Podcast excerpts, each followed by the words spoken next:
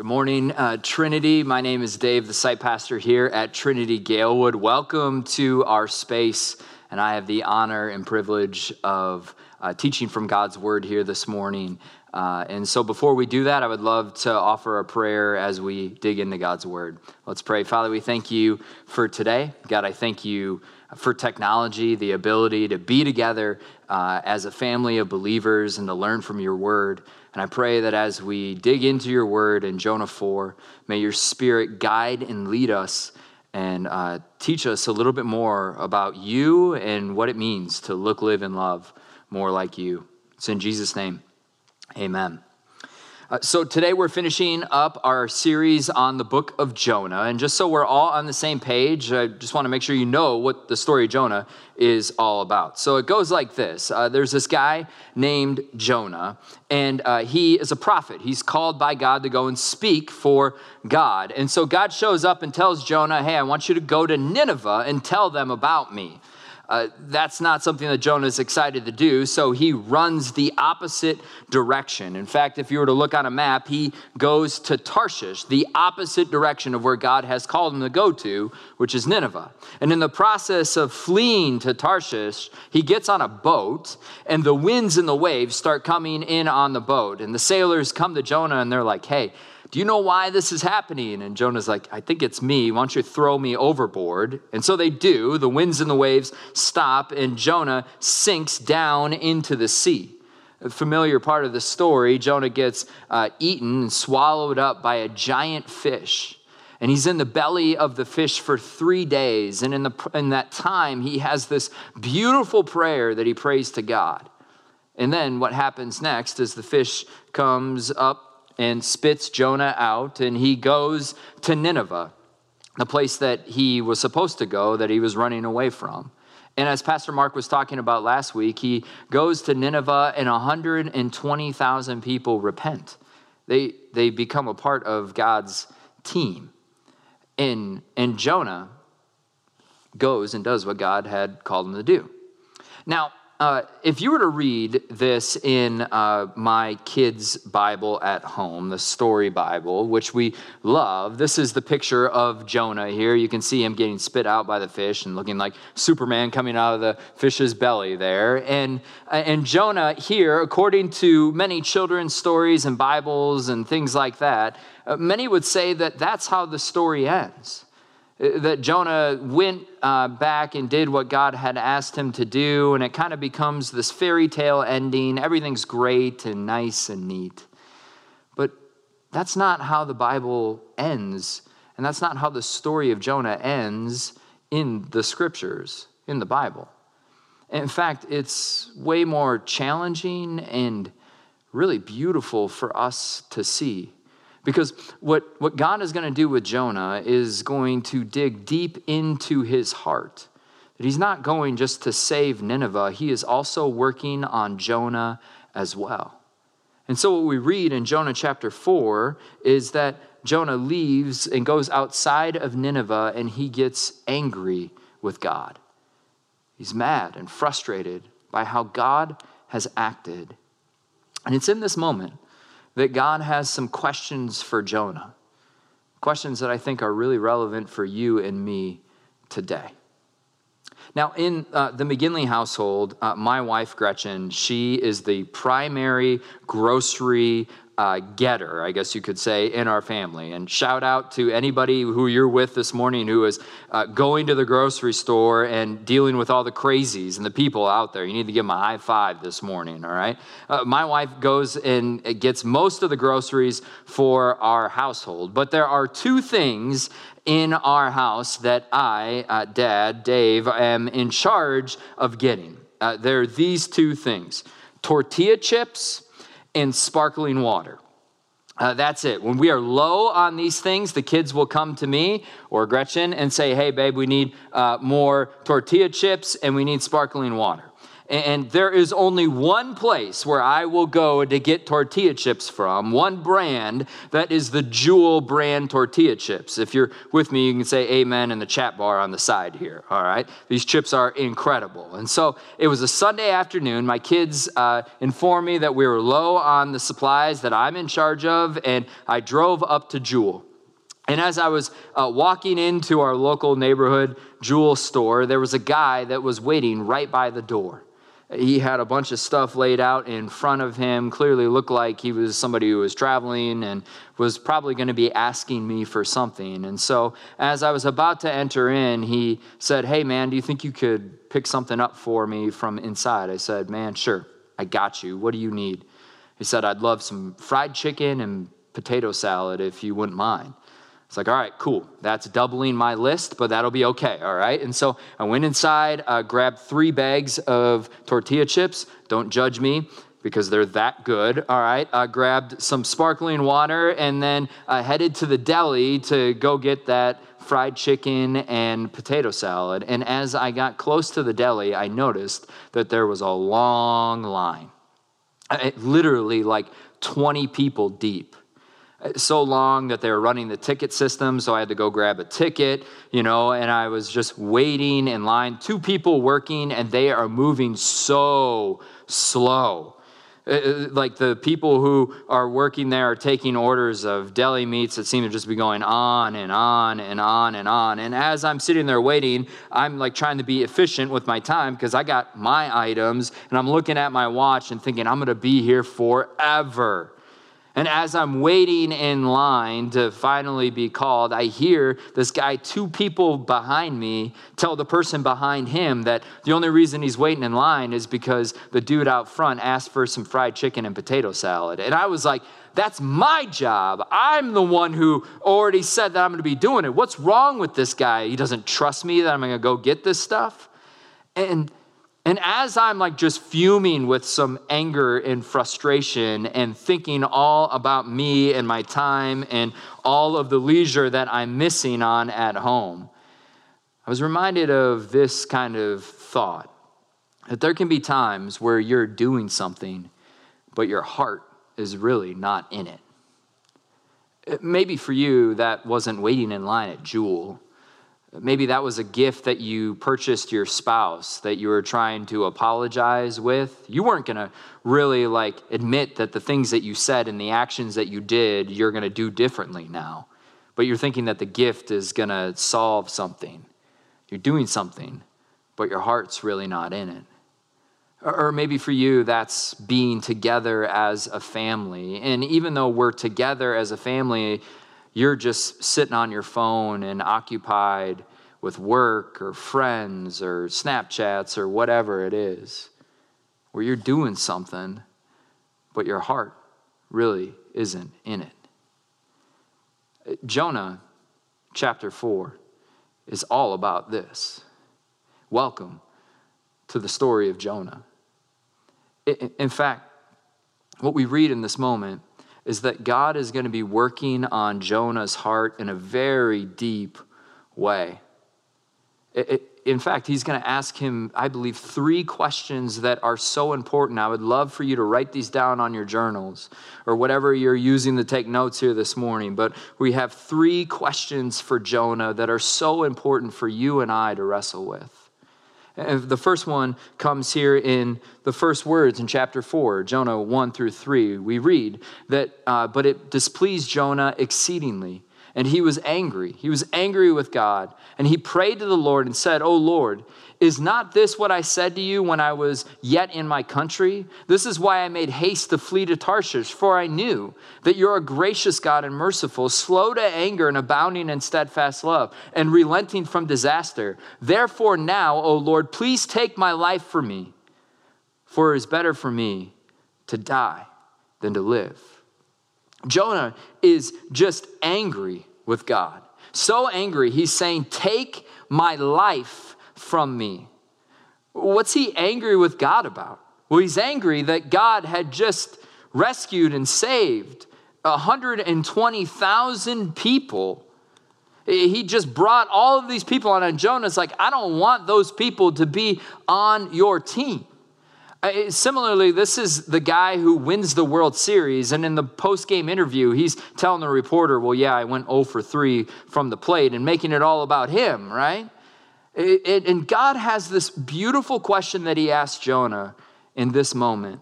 He says this to him Jonah, do you do well to be angry? That's the first question that we have to ask. Does our anger really fix anything?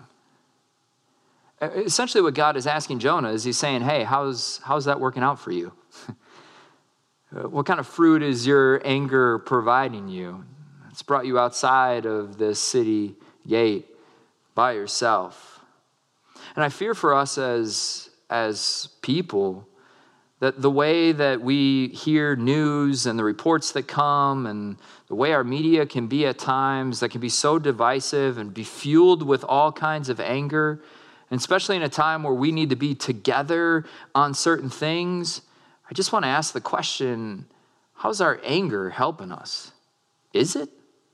How's that working out for us if we're just angry?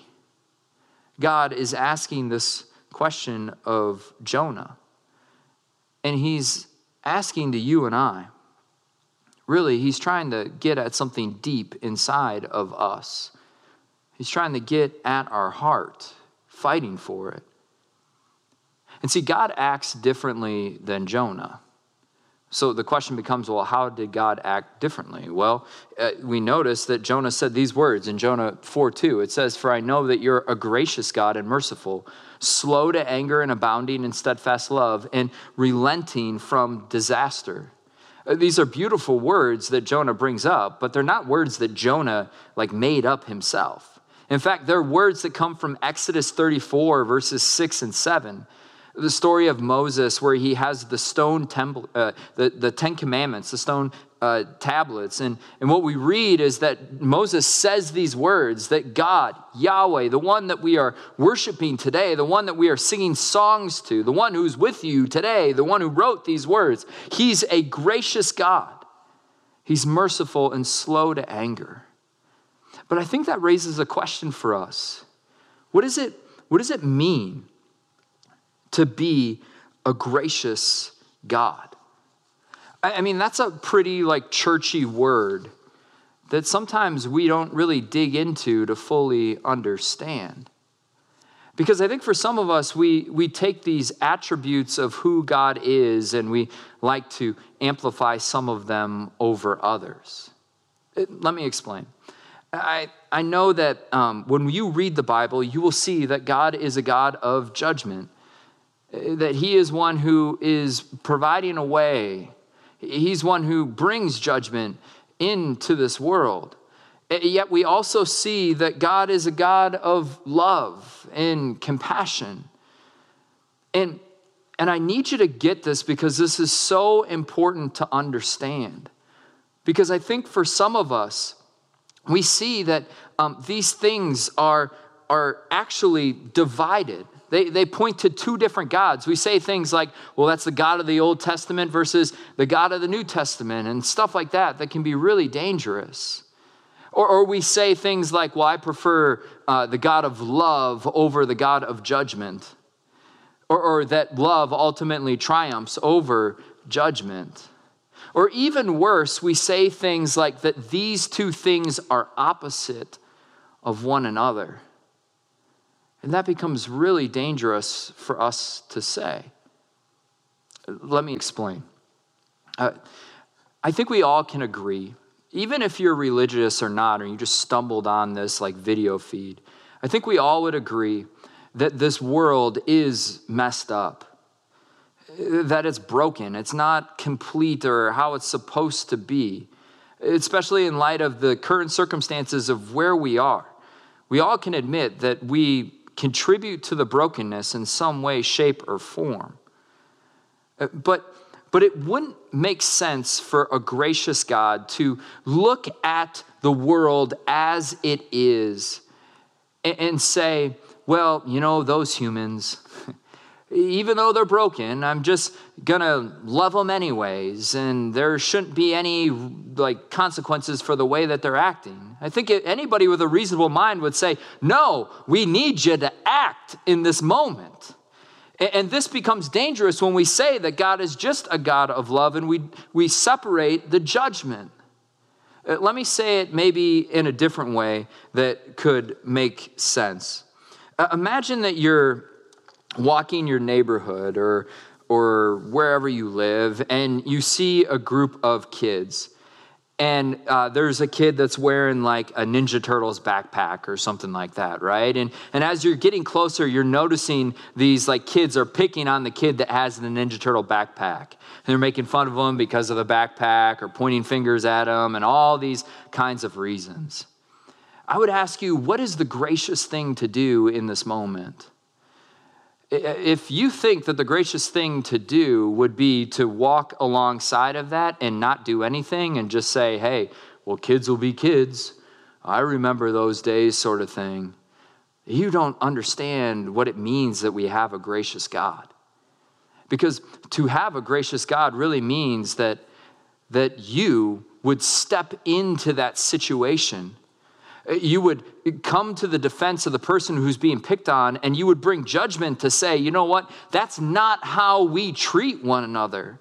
Showing love to the person who's being picked on, yet also showing love through the judgment of that, hey, you need to act a different way here.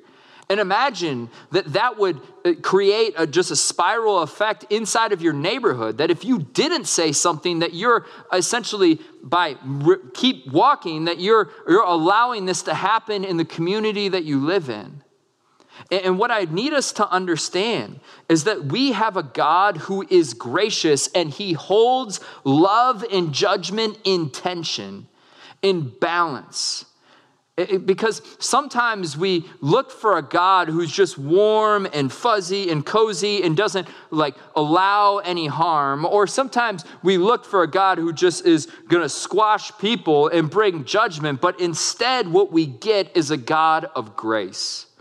We get a God of grace who will take us down into the depths of despair in order to hidden, to mine out hidden reserves of faith. Our God is gracious, and what that means is that He's not some friend who will just pat you on the back and tell you everything's good, even when they don't think so. Our, our God is, is not some like social media troll who's just criticizing everything that we do. But really, we have a God who's a good and faithful parent one who will call us to do difficult things, who will work on our hearts, who will hold these two things in balance and intention and show us grace, and who challenges us to be compassionate, even to people we don't like, even to our enemies.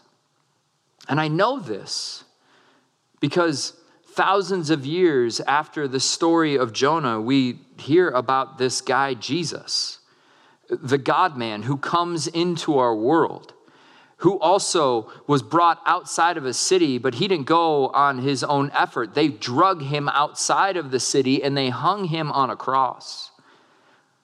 And he did that out of love and compassion and taking the judgment that we deserve and put it on himself bringing grace to those who believe by his death and resurrection. So the story continues, though, in Jonah, because God has one more question for Jonah. See, as Jonah is sitting outside of the city and he's angry with God, uh, God all of a sudden provides a plant for Jonah and it brings shade for him.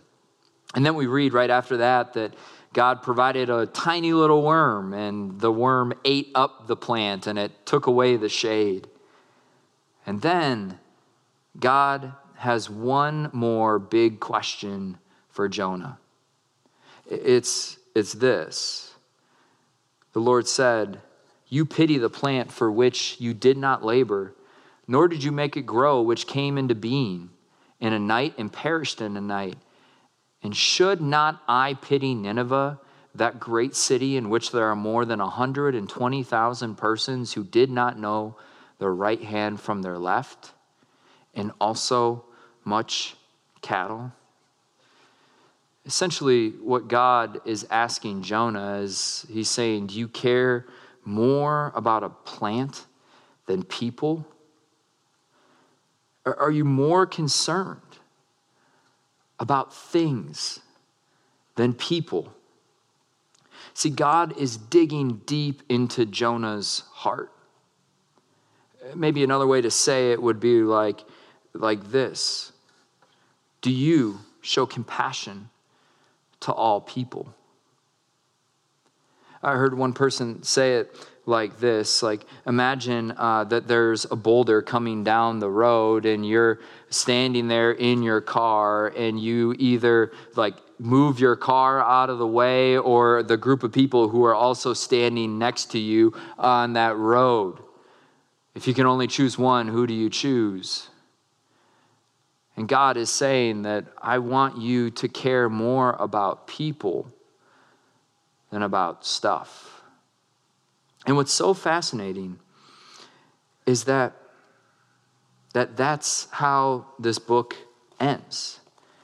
That when you read it, it closes with a question. A question that leaves us uncomfortable. A question that leaves us in this place of really contemplating and wondering where am I putting my energy and effort in? So, so when I when I think about that moment in time with the tortilla chips and sparkling water, as I was waiting in the deli, uh, I I really had to understand that God seems to be a God who, because of his grace, will call me to places of inconvenience at times. That things won't work exactly how I necessarily want them to work, even when I'm choosing to do good things. That God's going to call me to uh, maybe be with people that I don't necessarily enjoy being around that might be uncomfortable for me. But the way that God is going to act is that He's a gracious God who will desire for us to show love and also to show and, and tell people about truth and in love. That keeping this balance of being a gracious God. I know this because this is how God acted with the Ninevites. This is how God acted with Jonah. And this is how God is acting with me and with you as well. Now, I get it though. I get it. You might be saying, hey, thanks for the three questions about Jonah. Uh, hey, Pastor Dave, I got a lot of questions for God right now, and none of them have to deal with Jonah. I, I got questions about um, when is this pandemic going to end? Am I still going to have my job? Uh, how much toilet paper do I need? Uh, like real questions that are bigger than what might seem to be these questions that God is asking Jonah. Like, will I ever work remotely again? Or do I even ever want to work remotely again? Massive things that we're struggling with in this season and time. I want to offer you this, though, that while you might not be asking these three questions, I think these are three questions that we need to be pondering right now as people that are important for us to understand a little bit more as God is digging deeper into our heart. Do I really live a life that is reflective of the calling that I'm supposed to show compassion to all people? which includes even my enemies. That, that God is a gracious God. one who is holding this balance of love and judgment so beautifully well. That our God is present here in this place, even in the midst of this time. And that I also realize that I don't hang on to anger, but instead I hang on to the God of grace, the God who used a prophet, the God of grace who sends a fish to rescue that prophet. The God of grace who changes the hearts of 120,000 people in an instant and a day. And the God of grace who promises that because he rose from the dead, that those who believe in him, they too will get to experience the beauty and grace that will remove all sad things and make them untrue. Let's pray. Father, we thank you for your, your life, the way that you have acted, and the grace that you provide. It's in Jesus' name. Amen.